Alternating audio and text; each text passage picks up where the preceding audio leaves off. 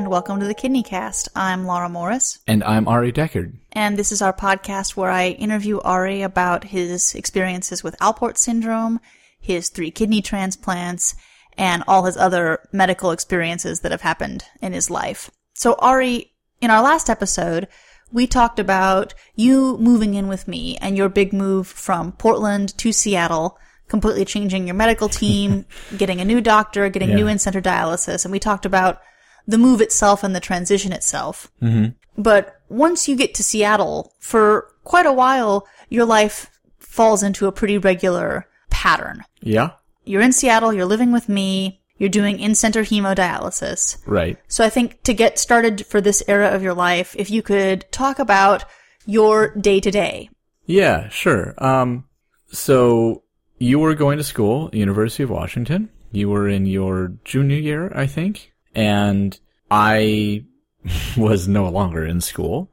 So I had dialysis three times a week. I was on a Monday, Wednesday, Friday schedule. I was on an early shift, uh, morning time. So those three days a week, I would get up at, I think about six o'clock in the morning. Try not to wake you up when I got up. Kind of throw some clothes on, get in my car, drive the, I think 15, 20 minutes to the center, uh, on empty, empty freeways. Uh, get in and then do the whole dialysis routine. So weigh myself, check in, say, hey, I'm here, kind of stuff. Usually just go straight to my chair. Then one of the couple of different techs who usually put me on the machine would come over and look at my dry weight, look at how much fluid I had put on, make the calculation, ask me if I wanted something different done. And I would say usually no, put the needles in, set the machine and start me going. And from the very beginning at that center, things were very smooth. Things were really routine. I think I mentioned other than that one incident, everything was pretty much totally fine. I was really familiar with dialysis. It had been a few years, but it was very familiar. They were very competent um, and skilled. So I would be on dialysis. Uh, it was extremely boring, uh, as it always is. Sometimes I brought a book, but I kind of very quickly figured out that there were a couple of channels that they got on the TV where I could watch various TV shows that either I had seen but not all of, or I hadn't seen and wanted to. So I've now seen almost all of Malcolm in the Middle. That was how I first started watching Angel. A couple of other shows. I remember those in particular. So you watched them reruns in syndication in the morning. Right, and they also tended to do a thing that was back to back. Oh, I watched Charmed too. Yeah, that was a big one. Uh, probably made sure I caught Price Is Right. So, you know, it was, it's like that. That's not exciting or interesting. I mean, it's maybe interesting, but it's not exciting. Uh, another thing I did, cause at that point I had a cell phone, was sometimes I would call one of my parents, talk with them, call my sister, but for the most part, sit in a chair for about four hours and watch reruns and syndication of, of various TV shows. And then I would get off and be very tired and I would get in my car, drive back home, and you would then be gone because you would be at classes. Depending on the day, I would either, you know, kind of mess around on my computer, usually, uh, low key stuff like uh, probably some Facebook. Facebook was still pretty new then, or occasionally like IMing or uh, online chatting with various friends of mine, or I played a lot, a lot of World of Warcraft at that time. Uh, that was something that you and I had gotten into when I was still in Ellensburg as a way to communicate and kind of do something together. But we could sort of chat and be doing something at the same time. But there were other days where I would come home and the process had been draining. Ha ha. And so Dialysis takes a lot out of you. Oh boy, does it. And, and so I would uh, get into bed and take a nap. And when that happened, usually then you would come home and find me and I, I would try to text you and say, Hey, I'm, I'm taking a nap. I'm really tired. And then we would, you know, have dinner together, maybe watch some TV, hang out, goof around, joke, play World of Warcraft together, something. Um, you know, you had homework you would do and go to bed. And then on Tuesdays and Thursdays, you also had classes. I didn't have dialysis, so I would get up, eh, probably after you left for class, but sometimes around the same time. And I kind of had a day to myself and I would often read a little and, you know, again, fart around on my computer. During that time, I also had a part-time job where I edited audio for podcasts and presentations for tech companies. So if I had one of those jobs in the hopper, I would spend a few hours, especially on Tuesdays and Thursdays, working on that and completing that job. So this was something you did on the computer at home. Right. I mean, I guess what I'm saying it boils down to is I spent a lot of time on my computer, whether it was for leisure or for work. And that was interesting because I would have loved to say, listen to music, but when I was working, I was working in audio, and so I could not. And so I was able to do that more often when I was, you know, playing a video game or something, but not as often as I would like. And I was usually too tired to practice. I basically sort of ceased being an active musician for uh, a while there, especially at the beginning, uh, six months to a year that I was first in Seattle. I still had, you know, my musical education. I still had a lot of knowledge about it. I wasn't really connected to anyone to teach with or to work with or to play with. And also I was back on dialysis, so I had extremely low energy. I slept a ton and I, I basically did four things. I slept, I ate, I hung out with you, and I played video games or kind of or like did some work occasionally. But when I say part time, I don't mean it was like 20 hours a week. I mean like often it was maybe five hours a week and I would finish that project and then it was done until another one came through. So it was also kind of lonely because yeah, I had some people I could talk to, but, um, you know, you were at school a lot. So sometimes in the afternoons, especially Tuesdays and Thursdays, I knew the way you walked home on the Burke-Gilman Trail and so I would head out to come meet you, which was fun. But that was, that was pretty much the day to day. Like, not a lot of stuff. So when you're on dialysis and you have on days and off days, Yeah. the on days are more exhausting. Right.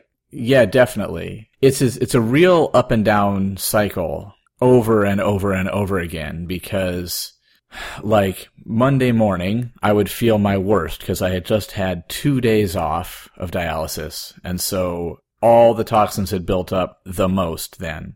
And I would go in, have dialysis, and feel better for about an hour until sort of the process caught up with me. So I feel better enough to drive home and probably make myself some lunch and have lunch. And then about the time that was all done, then it was like, uh oh, now I'm sort of springing back from that, all the changes that just happened rapidly on dialysis. And then I'd be real tired for the rest of the day. You know, able to do stuff often, but not high impact, heavy, important, big stuff. And then usually go to bed kind of early, wake up and feel pretty good, relatively speaking, on say Tuesday morning. And then throughout the day, feel a little bit worse, a little bit worse, a little bit worse, like pretty incrementally until in the evening, I would be really very tired, um, mentally pretty foggy and really ready for dialysis again. And then the whole thing would start all over again on Wednesday morning. And that's just day to day, day to day. And there are sometimes bigger swings, smaller swings, sometimes depending on like how much fluid I put on in between sessions, sometimes depending on, oh, maybe I thought I could have this one thing to eat. And it turns out actually it had more potassium than I hoped. It's probably really delicious, but you know, uh oh. But for the most part, it, you know, just kind of swinging back and forth pretty regularly in a very predictable but annoying pattern day in, day out, week in, week out, like that. And while you were doing in-center dialysis and I was at University of Washington, we did take several trips. We did traveling in-center dialysis. Yeah. I think the big fun one that we did together was we went down to Anaheim, California, mm-hmm. because that was the year that DCI had their finals on the West Coast. Yeah. Their- the World Championships. And that's maybe the only time they've done that. Certainly the last time they ever did it. Yes, definitely the last time. One of the few. And we really wanted to go to the DCI finals because that's Drum and Bugle Corps. That's how we met. We Yeah. really wanted to see the shows. And that was something that was really important that we would get to do that kind of the one and only time we'd have the opportunity to go to world championships again. Right, without traveling to Indiana or something, which seemed impossible. And we knew that they, that was going to be the last time ever. And we really wanted to go see world championships. Mm-hmm. So how did you get that set up? Well, as I think I mentioned several episodes ago where we talked about how this is possible, I mentioned that it's a, a major pain in the butt. And this was my first time doing it on my own because when I'd lived at home with my parents, my mom took care of a lot of those things.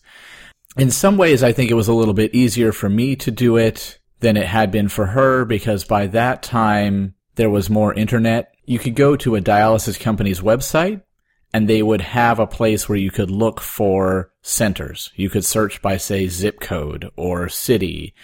And that was super useful because we knew exactly where we were going to be. We were going to be staying at a hotel that was very near to the Rose Bowl. So we knew exactly where it was and we wanted to find a place that was close by there. That's always sort of the first step because you have to find a place and then you go to your people and you say, I'm going to be traveling.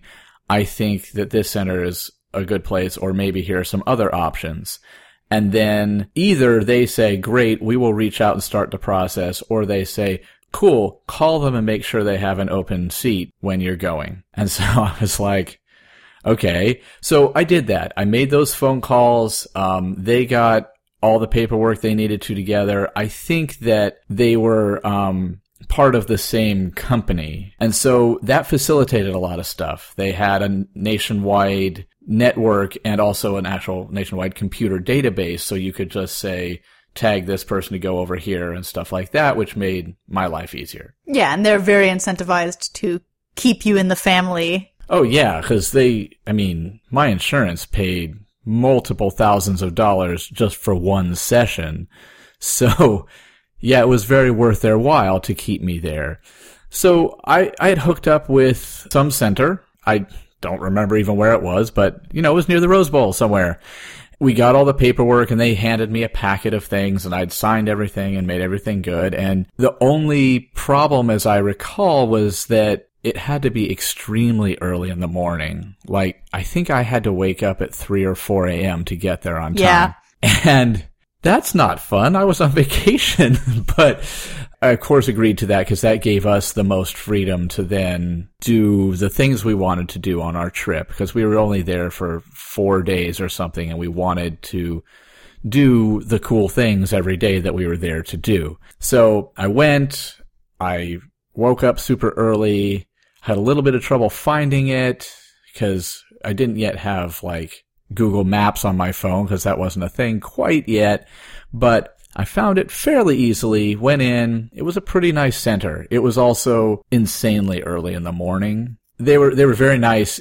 It was one of those situations though where they said, Hey, here's the open chair that we have to have. It just so happens that it's the jankiest chair in the facility that still works. So like getting it to recline and go back up was a bit of a process usually I needed somebody else to help me with, especially since I only had one arm.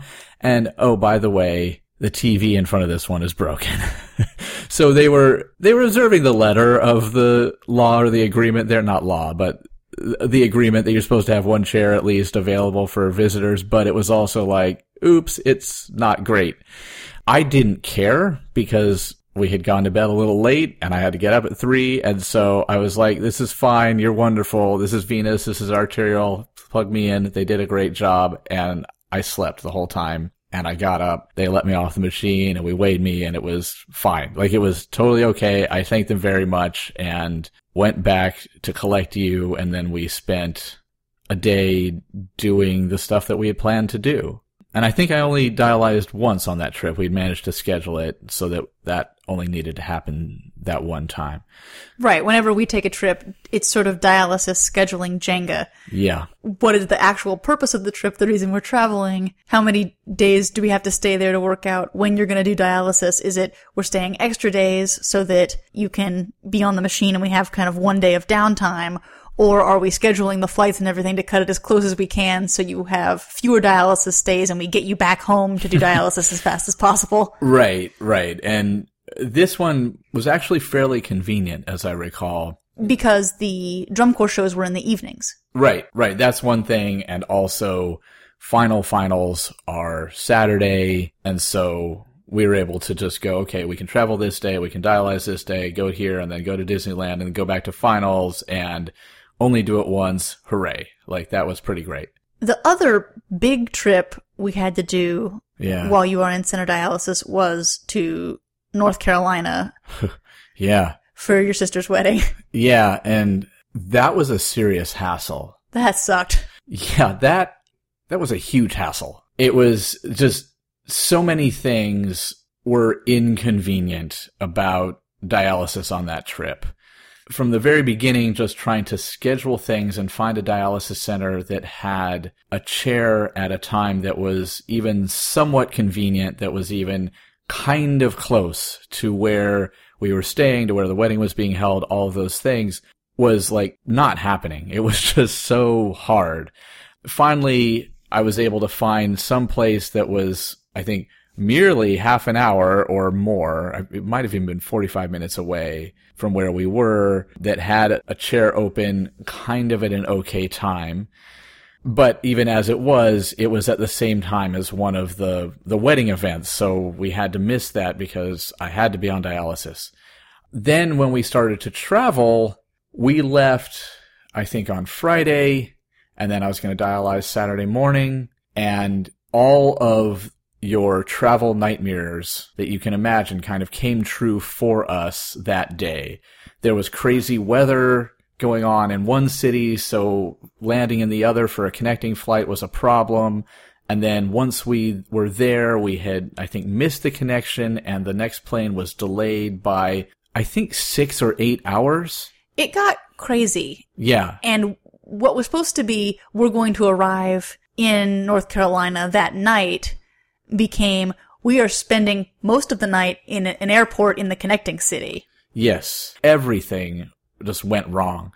And so we're, we were waiting in the connecting city. And started to get scared. Yeah, really scared because I had to have dialysis. And if I missed that appointment, it wasn't like at my regular center where I could call them up. This, I don't think ever happened, but where you can call your regular center and say, Hey, this is Ari.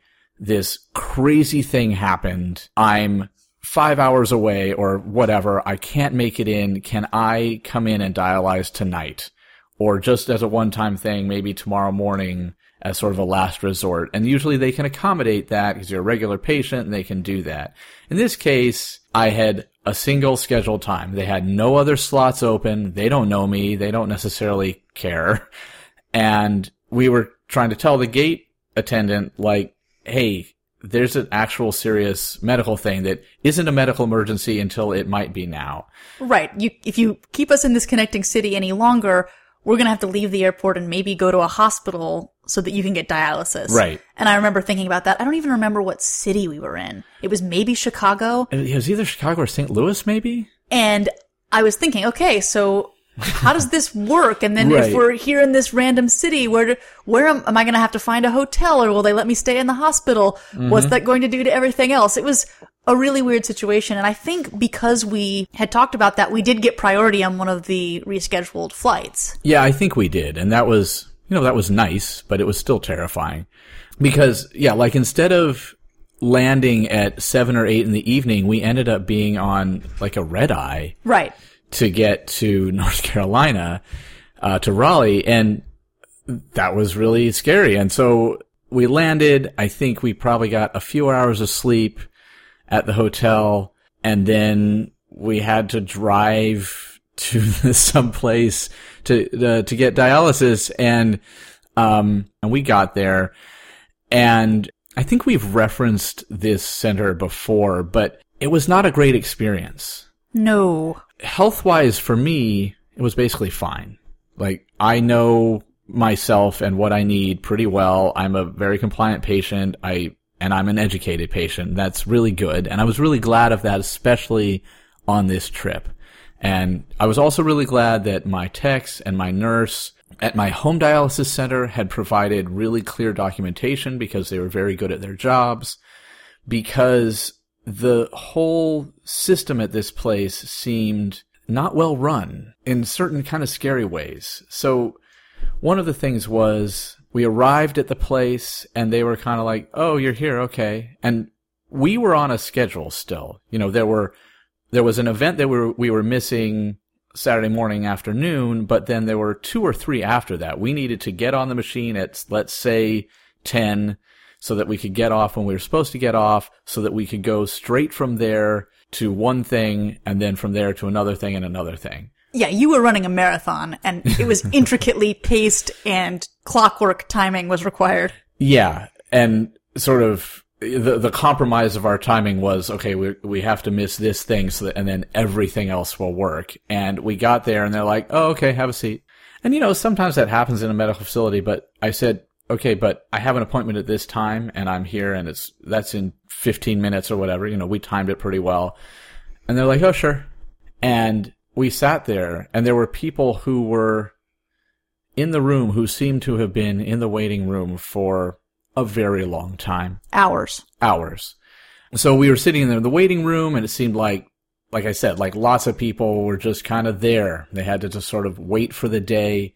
Most of the people arriving were not arriving because they had driven themselves, but because they were being brought by ambulance or medical transport, which means that they were not super healthy, which is generally not a great sign when almost everybody is arriving that way. They were also generally younger on average than other dialysis patients that I usually dialyzed with. Still older than me, but it made me concerned about the quality of care at the center. Right. And while we were waiting, you see people arriving late, and it turns out they're arriving late, not arriving late to get on the machine for this session. They were originally scheduled for the session that ha- that is ending now. Yeah. And that seemed normal and fine and just the way things go because there's a lot of delays. Right. That seemed like the regular standard operating procedure at that facility. No one seemed surprised by it. No one seemed like, oh, we're having a crazy day. And in fact, Yeah. it became clear to me as they put you on the machine finally and told me I could not sit with you. I had to wait in the waiting room for Oh, four that hours. was terrible. Yeah. And while I was there, I was noticing, oh, people have learned to just arrive at the center three hours late. Right. They know that they're not going to get them on the machine in time. And so once it's reached that point where people arrive that late because they know you're not going to get them in on time, you've created a big problem that you can't dig yourself out from under in terms Yeah. of everyone's patterns. Yeah.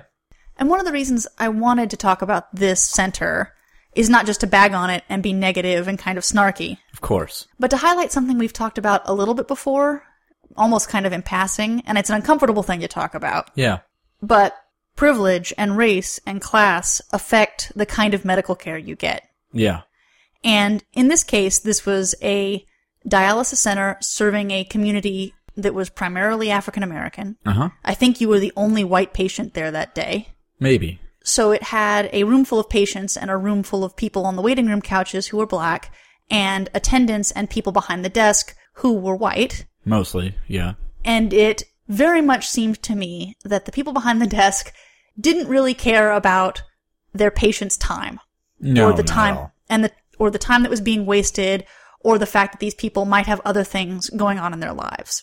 And getting on a dialysis machine on time is serious. Like we've talked about with your cycle day to day, it seriously affects your health and how Yeah. you feel. It seriously affects your ability to get a job if you have one or are able to maintain one. Mm-hmm. It affects whatever transit you have going on. Oh, yeah. If your family needs to take care of you or pick you up or whatever's going on. If you have childcare issues, having a predictable schedule medically and life-wise is a serious issue. Mm-hmm.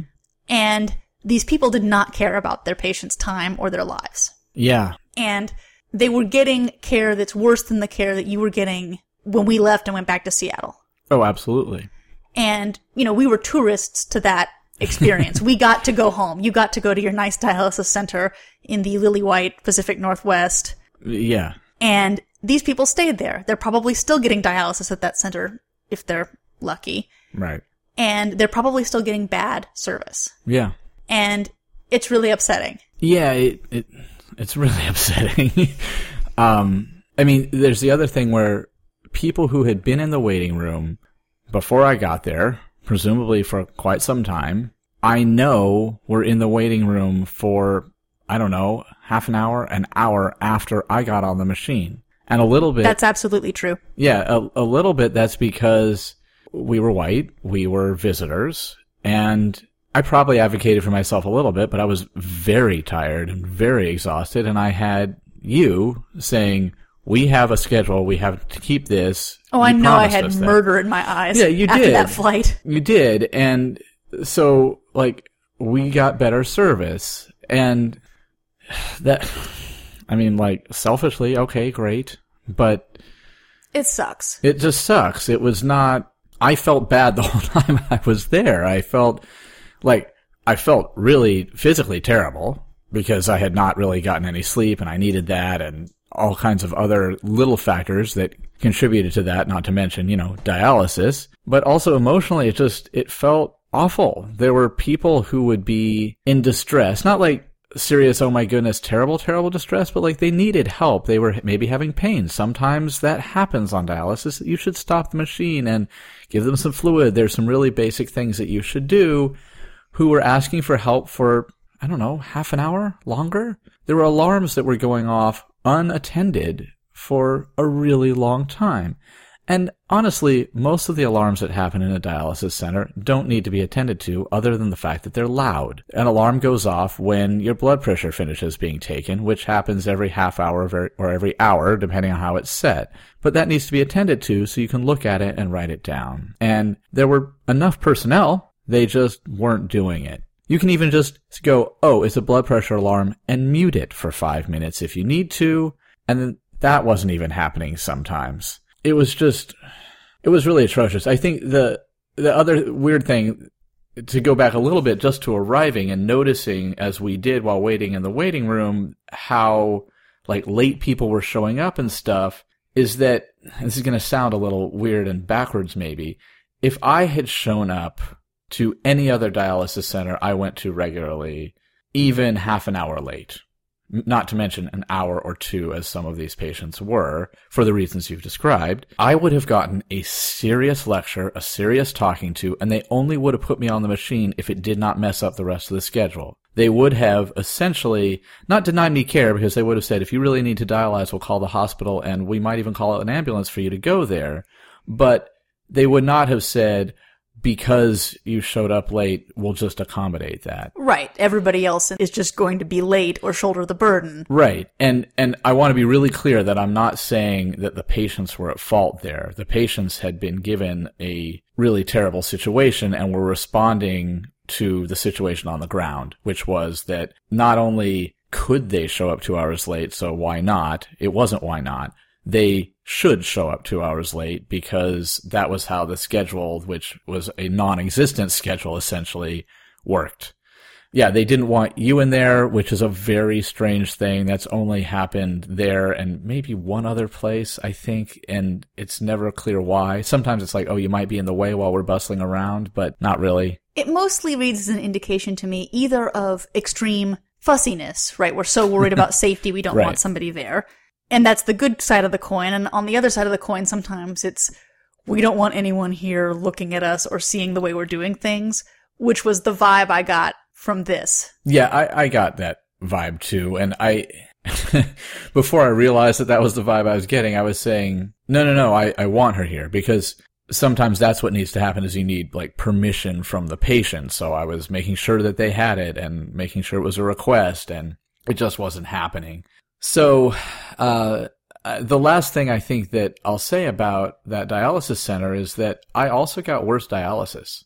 Every once in a while, you have, especially while I was in Seattle, but anytime I've been on dialysis, every once in a while, I would get off the machine and maybe I'd gained some real weight. Maybe there'd been a slight missetting in the machine.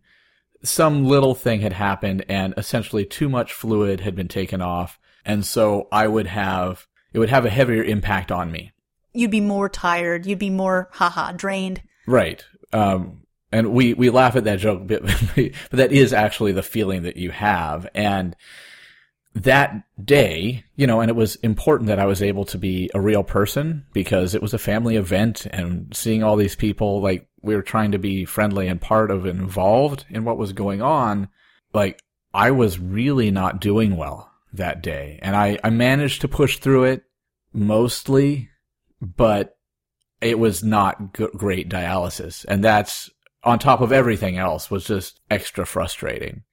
I just, I want to say again because I think a lot of people don't want to believe this and don't want to believe that this disparity exists in mm-hmm. medical care. And there are plenty of things out there that you can read that talk about how non-white patients and women patients don't get adequate care for pain. They're expected to yeah. bear more pain sometimes. That's been sufficiently documented. Sure. And I want to add my voice to say this is something we have observed. Yeah. We've watched people who are not white get worse care. Right. Right. And I mean, I, I can say that also now teaching in, you know, East New York with a primarily African American and Latino or Hispanic population that like, I know that's true also of my students and their families, um, from personal stories that I hear all the time, just kind of casually. But this was definitely, like you said, coming from the lily white Northwest, a really noticeable shock. Like ice water to the face, like what is going on here?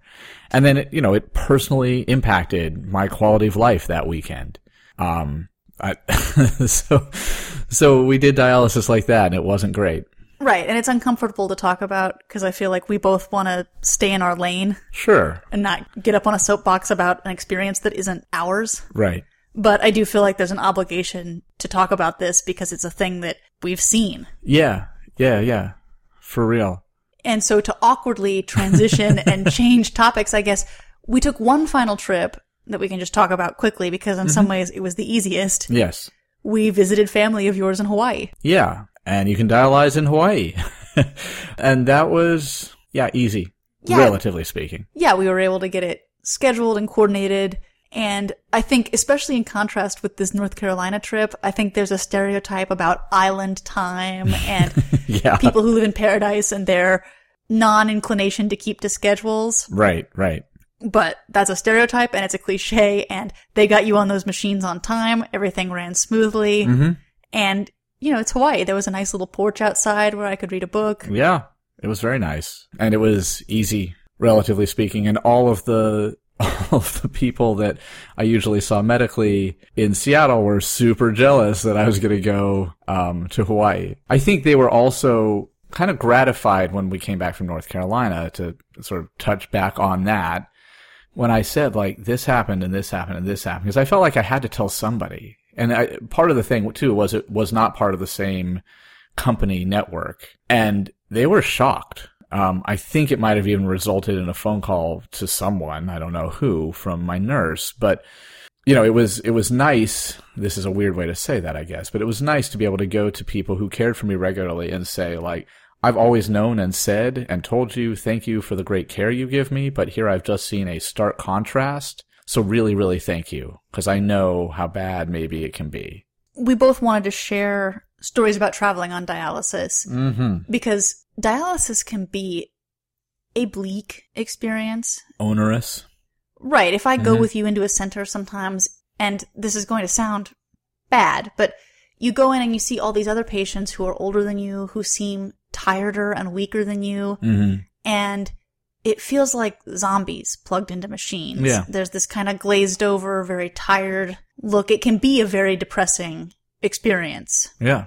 And feeling weaker and more fatigued and tired can be really hard, but life can be lived on dialysis. Yeah. And all this stuff we're talking about travel stress and everything has to go smoothly and it's hard to coordinate things, but it is sometimes worth the effort to go out and live life and yeah, try to get some visitor dialysis in Hawaii. You won't be able to do tons of island stuff all the time, you know, maybe make the trip a little longer and then you can have some dialysis days programmed in, but it is worth it to try to go out and seize happiness if you can. Yeah. I would also say more broadly, uh, I, I've been thinking about this a lot as we've been making the podcast. Forgive me if this sounds a little circular, but when I was in grad school, one of my favorite professors was really fascinated with the idea of essential contradictions.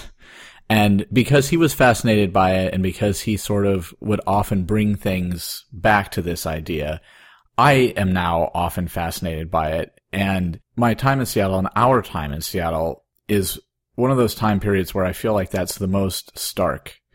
That I can pretty easily view many time periods or parts of my life through the lens of essential contradictions. But in Seattle, I had this dialysis thing, this ebb and flow of not fun kind of terribleness or low grade zombieism and not really doing very much for at least for the first six months to a year, not really being able to do much other than kind of play computer games and eat and sleep and all of those things. But at the same time, to me, that's sort of the beginning of some of the best times and parts of my life because it's when we started living together and having that kind of relationship. And like that was really special and meaningful to me. And so at the same time, I have some of the worst things going on that I'm on dialysis, which I just truly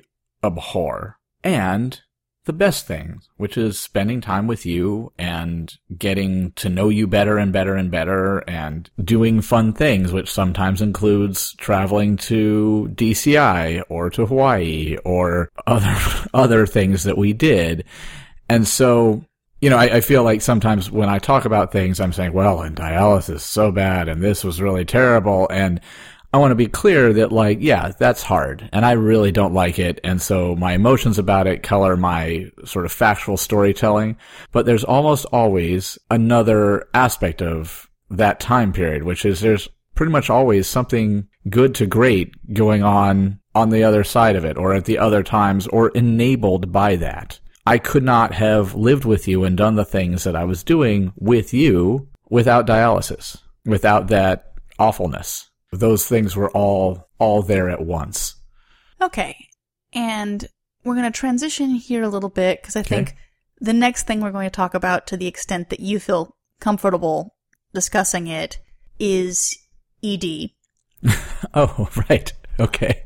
So, just for the audience, we're not going to get explicit, but if conversations about sex or sexuality make you uncomfortable, skip ahead. All right.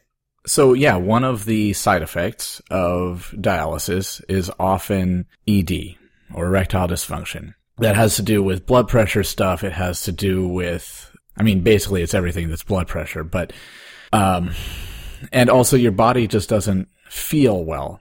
It's, it's entirely a, a physical issue. And so, you know, I was living with this wonderful person with whom I was incredibly in love and I wanted to be physical. And so, and you know, sometimes was able to do that, but often was not. And so I said something to my awesome doctor and he sent me to a specialist, the a urologist, and he started talking about all kinds of things. Um, he said, well, you know, there's these pills, but there's also, he said very scary words, uh, things like surgery and, um, devices and things like that that I could use. And I was sitting there thinking, I'm 30. I don't, what? I don't want to be doing this. But, uh, we did some blood tests and we agreed that we would start with a pill. And at the time there were only three and there's still the three big ones I think that are advertised on TV but um, one or two of the three had maybe drug interactions with some of the meds I was taking and were uh, contraindicated for people with kidney problems. So it became very clear, oh, I should take the other one. So I did. I did have it. It tended to work. It was nice to have that, but it was, you know, difficult. It's not uh, fun to be thinking like, here I am, like, like I said, I'm 30. Why am I taking a pill for sex? And mostly I think I dealt with it, but it was sometimes hard on a relationship because we wanted to be like young and spontaneous. And when you have to take a pill an hour or eight hours or whatever it was in advance, it's much more difficult to actually do that. And that's not the kind of thing that we were, I think, prepared to deal with. And I think maybe you can speak about that more. I was going to tell a story about sort of another aspect of that whole business. Yeah, I think we should tell that story because it's funny. Sure. But we're not just discussing this because we enjoy getting into really specific and perhaps embarrassing details on a podcast. Right. But because this is such a common side effect of dialysis, of mm-hmm. kidney issues, and because it relates to sex, because it's related to ideas about masculinity, and there's Yeah. all this embarrassing baggage that goes along with it, people don't talk about it. Right. And that's one of the ways that it can feel lonely or isolated. Really, really common and somewhat fixable. Yeah. Or not fixable, but livable. Yeah. You know, you can figure out ways to make things work. And again, I don't want to get into a lot of specific detail No. here, Of course not. but yeah, it was a big impact on a relationship. You were in your 30s. I was in my very early 20s. And it wasn't really a headspace that either of us were prepared to be in so quickly. Right. And I will say that one of the things that helped me deal with it was actually reading a lot of Dan Savage columns. yeah. he writes a column called Savage Love. He has a podcast. Yeah. Um, much more explicit than this one because it's about sex and sex advice. Way more explicit. Yeah. But it wasn't like I ever wrote in with a question. Right. But reading a lot of his writing and he's got a really pretty open mm-hmm. view about a lot of things and it really opened up my mind in terms of thinking about things don't have to be just one way. right. And Yeah. sexual dysfunction, not just for kidney problems, not just for people on dialysis, it hits pe- lots of people with chronic illness and disability. Yeah. And being able to expand your thinking a little bit and think about trying different things and seeing what works and getting into a different headspace. Mm-hmm. You know, you can live a healthy and happy sex life, and that is important to overall health. Yeah. It's not something that you can just abandon and put on a shelf because you're a disabled person. So that helped for me. I don't know if it would help for other people, but changing my thinking a lot around those issues helped both of us. Yeah, absolutely. I think, you know, you were talking about isolating and things, and this is another aspect that's sort of specific to Alport syndrome in that because I was super young, basically, on dialysis, this is the kind of thing that, you know, your average patient on dialysis is maybe their 50s, 60s, 70s. And so that kind of thing, ED might be the kind of thing that they're going to deal with anyway, just because they're older. And so, you know, if they're dealing with it, probably their peers and friends might be. And to indulge in some cliches, then maybe you have a conversation out on the golf course with your fellow retirees, like, yeah, I'm on that blue pill. Oh, me too. But hey, it works, right?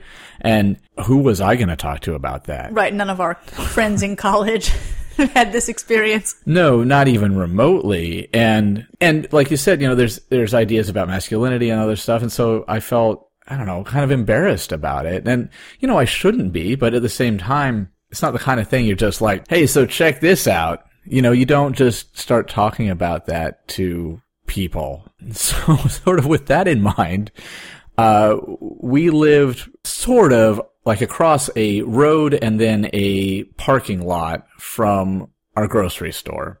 There were lots of other stores. It was sort of a mini mall kind of place, but in the grocery store was our pharmacy.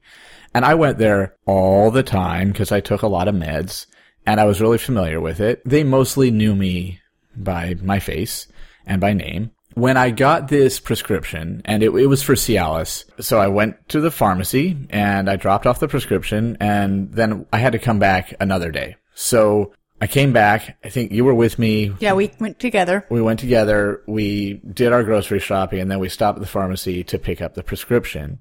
Uh, and so when we got to the pharmacy, it was weirdly super crowded. Every chair was packed. People were sitting in the chair that's next to that little blood pressure tester machine just to have a place to sit. Right. It was packed. There were like nine people in line. There was all kinds of stuff going on. It was, I don't know what was up. And there was a face that I didn't recognize behind the counter, which was unusual, but you know, you hire a new person, that's fine.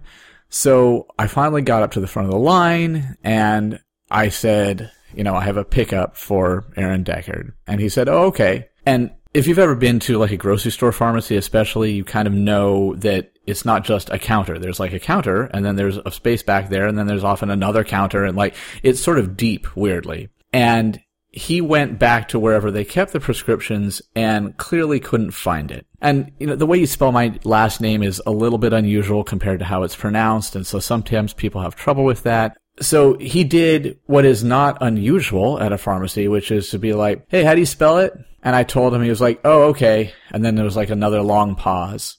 And then he started calling out weirdly as he started moving further and further into the pharmacy. And I'm hearing impaired, so I'm already like, dude, what are you doing? I don't know if I can hear you. And he starts calling out like, hey, what's, what's the prescription for? And we're standing right next to each other We're at standing the desk. right next to each other. So here we are, a young couple wanting our, um, penis pills. And there's, you know, really in reality, there were like, like I said, nine or 10 people, but at that point, it felt like the entire football stadium had just crowded in there. And so I was like, um, uh, Cialis. And obviously he couldn't hear me because he was walking away from me. And I was like, and he's like, no, what's it for? What's it for? And I said, "C- Cialis. And honestly, had I been slightly less embarrassed or a little bit more like thoughtful, I would have said, I would have like waved him over and been like, dude, you know, just come here, I'll tell you. And if he had read any of the social cues also, he might have noticed. And so he kept asking me and I kept having to like say it a little bit louder and a little bit Yeah. louder. What's the prescription for? and I was like, see, uh, uh, and you know, more and more people are noticing this. And the thing is, like, there's a thing where everybody notices and is like embarrassed for you, right? And like, oh man, we don't, I didn't want to know that about them. And then there's a thing where everybody sort of feels pity for you because they know it's embarrassing and they're like, I would like to not notice this and give you that privacy, but because they can't, it's even more obvious. yeah. And that's basically what was happening is, oh my god, this poor youngish guy with his girlfriend or wife, we don't know, is standing there having to yell louder and louder. Bellow Cialis across bellow, the. bellow the name of his pill for his genitals across this pharmacy. And like, I wanted to wither up and die. They all wanted to disappear. And this guy keeps just shouting like, no, seriously, what's it for? Like I said, in my memory, the entire Husky Stadium, which is, we live near there, which is why I say that, like, full of people was there staring at me while I shouted this for hours. In reality, it was like two or three minutes and it wasn't that many people. But at some point, the actual pharmacist came into the pharmacy proper from the back, like from the storeroom, immediately noticed what was going on, looked mortified. Yeah. like if you could slow motion dive on top of a situation, that's what he did. You know, he was a professional. He knew exactly what was going on. He even probably remembered what the drug was I was there for. And he immediately walked over, placed his hand on the guy, on the guy's shoulder, very swiftly it was like, you do not like ask a patient to yell their private business no matter what pill it is across the thing. Go up there and ask him. And so he kind of came all like chastised and said, I'm sorry, what is the medication for? And I looked at him, I was like, it's Cialis. And then he had this look on his face like, oh my God, what have I been doing? Because, you know, he's not a terrible person. He just was new. and so he went and like rummaged through a bunch of stuff and was like, okay, here it is, sir. I'm so sorry. And then like fled. And so then I got to like do some kind of weird version of a walk of shame. It shouldn't have been shameful, but, and everybody looked at me. I, it, again, in my memory, I feel like everybody sort of tips their hat as sad piano music plays. Like, well, there goes that one, you know? And so I, I we I got my medication. I left, and that never happened again. Obviously, like I, I feel like there's certain lessons about privacy and being aware of that, and um, practices at pharmacies that everybody knew except for the new guy that I just happened to get that day. But don't ask somebody to yell the name of their medication, please. So we talked about how there's this very real impact on our intimate relationship that we both Yeah. kind of had to get medical assistance for or mentally wrap our heads around. Yeah. Do you think there were other ways in which your health at this time impacted our relationship? Absolutely. Um, a, a really big one. I, we've talked before several times about sort of the, the mental fogginess that comes with dialysis. and uh, in uremia because that's it's the same thing in this case. And for me, it was very severe. And I, I think I've even mentioned that sometimes when I'm uremic, my brain sort of like fills in a memory that it can't find with one that might make sense. And I'm not sure how often that happens. I don't think it was very often, but it was occasional. And during this time period, that noticeably happened. I was very foggy. I would think something was true and go, well, I know this. And you would say it's not true. That's a really challenging, difficult thing to have within a relationship because I am and was used to really being able to trust my brain, trust my intellect, trust my memory. And that's, it's even a little strange at that point in my life because I had been through a time period where I was literally hallucinating terrible things. I had been through four and a half, five years of dialysis previously where I knew I wasn't clear. I had had uremia where I thought it was okay to take a nap during rehearsal in the room with the rehearsal. I had had all of these experiences that point to maybe don't always trust your your memory and your brain and your thought processes, but at the same time, like for anybody, not just me, if you can't trust your mind, what can you trust? You know, and I, I, know I'm not the only person to have this kind of experience in various situations, but it's terrifying and weird. And then it's also a challenge when you are in a romantic partnership with someone that you trust very much, with someone like you who has an incredible memory. Uh, this is not just to, you know, butter you up because you're sitting in front of me, but you know this about yourself. Everybody who knows you knows that this is true, that you remember very, very clearly everything it doesn't have to be just a conversation or a TV show or a movie or a book. You remember things. And it's not like you're memorizing stuff, but a semi-famous word or phrase from something will come up and you're like, oh yeah, of course, that's from this. And I will, even when I'm not foggy, go, I know I've read that, that's famous. And I might remember, oh, so and so said that, but you're like, no, it's this and this. This is what is said before it. This is the context for that quote. This is why it's important. And this is the time period in which that famous person was saying it. You know all these details because you just remember. And so for me to essentially claim sometimes, well, this happened. And you're like, uh, no, it didn't. And I'm like, yeah, uh, yeah, it did. I remember. Um, and if that sounds petty and small, because sometimes you have petty and small dumb arguments in relationships. We had a lot of those little conflicts that sometimes became really big conflicts because my brain was untrustworthy and because you were not used to interfacing with it. And honestly, I wasn't used to interfacing with my own self, which is a very strange way to say that. I didn't have the tools to explain even or understand sometimes which I would need to have to, to explain what was going on inside my brain or what was not going on inside my brain. And so you were just going, sometimes my spouse is a crazy person, not like acting crazy, but like saying things that sound insane because they're so wrong and they're demonstrably wrong. And it's a good thing I don't care about being right. Yeah. I mean, can you imagine?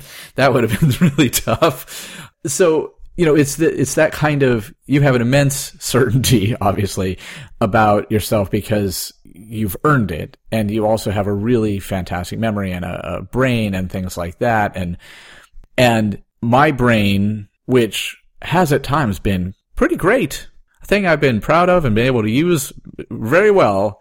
And often I was still pretty smart. Yeah. But unpredictably because often I was like, oh, I'm totally normal. And then I wasn't. And I just didn't know. And so we ran into that over and over and over again because it would seem to me like you were um, lying. And it would seem to you like I was lying or just wrong and then being stubborn. And mostly it was just my brain was not working the way that a normal person's brain does and we had to kind of trial by fire figure that out over the course of those two years or so. Yeah, and it wasn't like we were having fights all the time. Oh, no. And it wasn't like you were some kind of Alzheimer's patient or something that bad. Felt like it sometimes, though. Right, but the weird thing was it's normal, normal, normal, and then this thing would strike at a weird time unpredictably. Yeah. Oh, Ari remembers eight weeks ago completely different than I do. I Right. did not realize that we were, our paths had diverged in this way.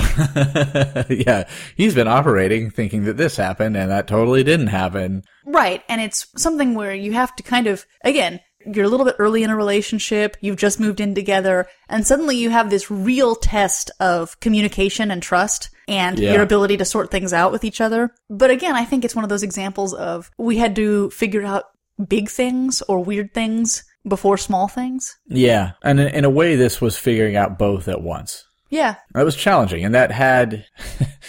this is going to sound really dark and stuff, but I don't mean it that way. It had consequences for years after that because we had figured out these sort of pathways and workarounds and I don't know ways of communicating and things based in that mode of existence and relationship. Right. And then you got better. Right, and then we were still kind of in that mode, but not wanting to be. But that didn't work in this new paradigm. You know, that became its own challenge later. But the challenge at the time was, oh right, dialysis brain sucks. And the next thing that we did that really changed your brain and your health and kind of everything in our lives was stopping the in-center dialysis and moving to home dialysis and home hemo, which is what we're going to talk about in our next episode. Yeah. So now we're going to move on to some listener questions. Oh, good. We've got a few and they all have to deal with your hearing. What? Never not funny. so these questions are from Sean, and he says, I assume you take your hearing aids out to sleep. Mm-hmm. Do you have a vibrating alarm clock, or can you hear the one you have without your hearing aids? Well, since I've had a smartphone, I've just used the alarm on that, and it's been enough. Before that, I honestly don't remember. I think I did have an actual alarm clock for a number of years. You had an alarm clock with a bright lamp attached to it that when that alarm went off, it would go beep, beep, beep, and then the lamp would flash brightly, Right. Which didn't actually wake you up. What it did was wake me up, and then I could shake you awake. Right. So maybe I'll start this from a different direction.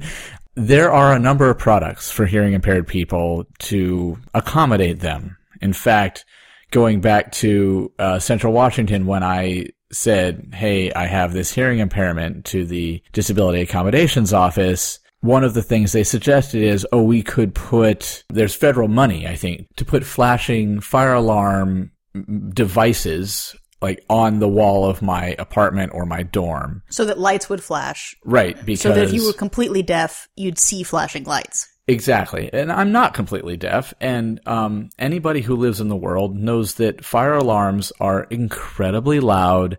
I can hear them even without my hearing aids in. So that was never a consideration for me. But as a kid, especially once I got hearing aids, I was always a really deep sleeper. I'm less so now, but I had an alarm clock and then I had a secondary alarm clock who went by mom and she was very patient, but was a pain in her butt all the time to have to hear the alarm, know that I was sleeping through it. You know, it might wake me up a little, but then like I could fall asleep again and I did and then have to come in and wake me up and then come in and wake me up again and a third time because I was a deep sleeper. So those two things combined were really hard. And so we went and got a vibrator attached to an alarm clock. Cause what, what they make is like, there's regular like alarm clocks that you can get at a store and then you go to a specialty store for hearing aid people or for deaf people and they sell alarm clocks that have like plugs for attachments.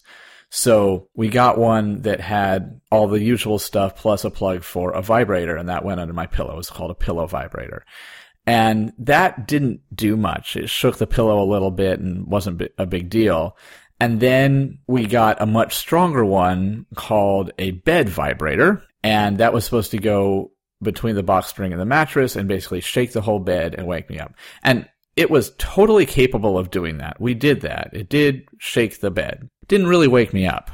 or it didn't really like, I didn't really respond to it. And what's funny is I remember feeling the vibration, but also in addition to the beeping of the alarm, what I would hear was I would actually hear the the thing vibrating. And so then our final step, and this sort of worked. I mean, you'd have to ask my parents. I think they would say, no, it didn't work, but it sort of worked is we took the bed vibrator and we made it a pillow vibrator. So a thing that was designed to shake the entire bed, we said, let's just put it under the pillow and see how it worked. And that, like I said, kind of worked, but I remember hearing it more than just feeling it. Um, but it is a weird way to wake up with your head going like that. So that was true like through high school. And I think then when I went to Lawrence, I didn't take it with me. Probably because as a 19 year old, I didn't want to be carrying anything called a vibrator. And then I think I was probably just sufficiently motivated that I woke up until uh, I was I was very sick. Kind of nothing was waking me up, and occasionally like if my door was unlocked or something, friends would come and be like, dude, your alarm's been going off for two hours. What the heck are you doing? And I think I had a friend who sometimes would just like pound on my door until that added up to something that would wake me up. Um, and then when I, I was, I had a girlfriend, she would come over and help sometimes, but, um, that was again more a function of me being a really deep sleeper and being hearing impaired than just being hearing impaired. And so then eventually I got this alarm clock that you could plug a lamp into, and that worked pretty well. But again, weirdly, as much Beg as, to differ. Uh, okay. but weirdly, while the flashing light did do something to kind of help wake me up, again, hearing the actual bulb flash on and off was the thing that tended to actually wake me up if and when it did. So all of that is to say, I take my hearing aids out when I sleep, and now my phone alarm wakes me up. And sometimes it takes a little longer than it should. His second question is Will sounds that are loud enough to damage the hearing of someone with normal hearing also damage yours? Or since your hearing is already reduced, are you immune to that?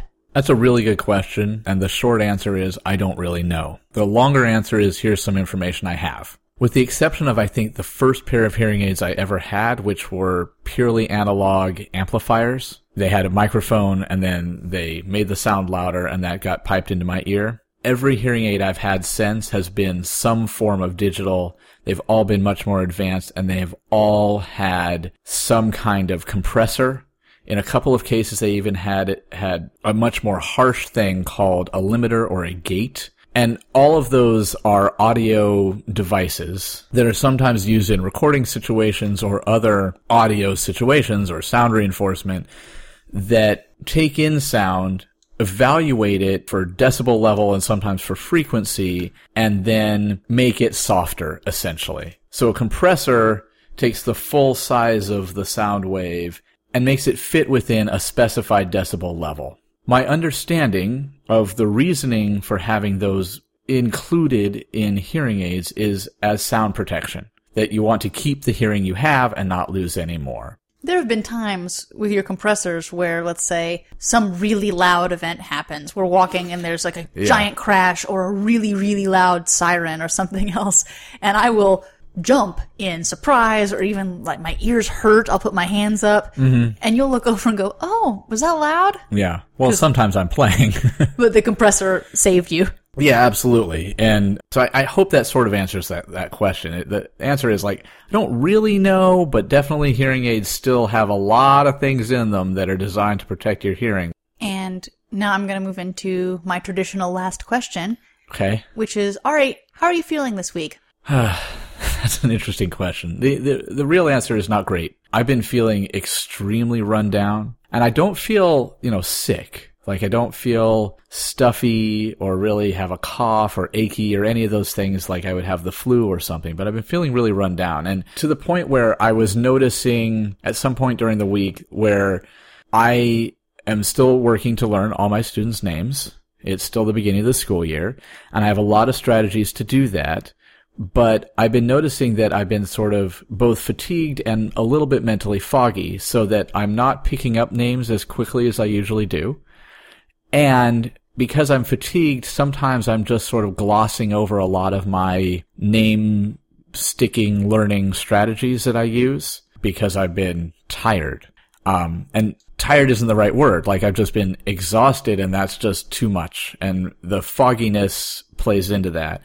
And that's not to say it's not like uremia. It's just like it's a real exhaustion. And it felt pretty specific to me and so I called my nurse on, I want to say Friday, and left her a message saying, Hey, I feel anemic. I feel like I'm low on red blood cells. Um, I've been feeling really exhausted and I know I had my blood taken about a month ago. So can you look at that, see what that looked like, and if I need another blood test, let me know so I can come in for that. So, and then it's been the weekend. I haven't heard back, but a little concerned about that. But I got some good sleep Friday night. I'm going to be going to bed a little bit earlier this week, I think, just to kind of take care of myself and see if maybe it's just a lack of sleep thing. That's probably not it. But yeah, I've been really exhausted more than I should be after the first or second week of school. Well, you left us on a cliffhanger. We'll have Oh, to no. check back in. That's right. But I think we're going to leave it there for now. Next Okay. week, we'll talk all about home hemo, which I think will be an interesting thing to talk to you about. Yeah, it was really interesting to do. If anybody wants episodes of the Kidneycast, they're all available with show notes on my website, larramorris.com, L-A-R-R-A-M-O-R-R-I-S dot com. We're also on iTunes and Stitcher. If you want to find us on Facebook, facebook.com slash kidneycast, or on Twitter at kidneycast. And if you've got questions or even just comments, listener mail, send them to kidneycast at gmail.com. Thank you so much for talking to me this week, Ari. Yeah, absolutely. And thank you to everyone for listening to the Kidneycast. I hope you've all signed up to be organ donors.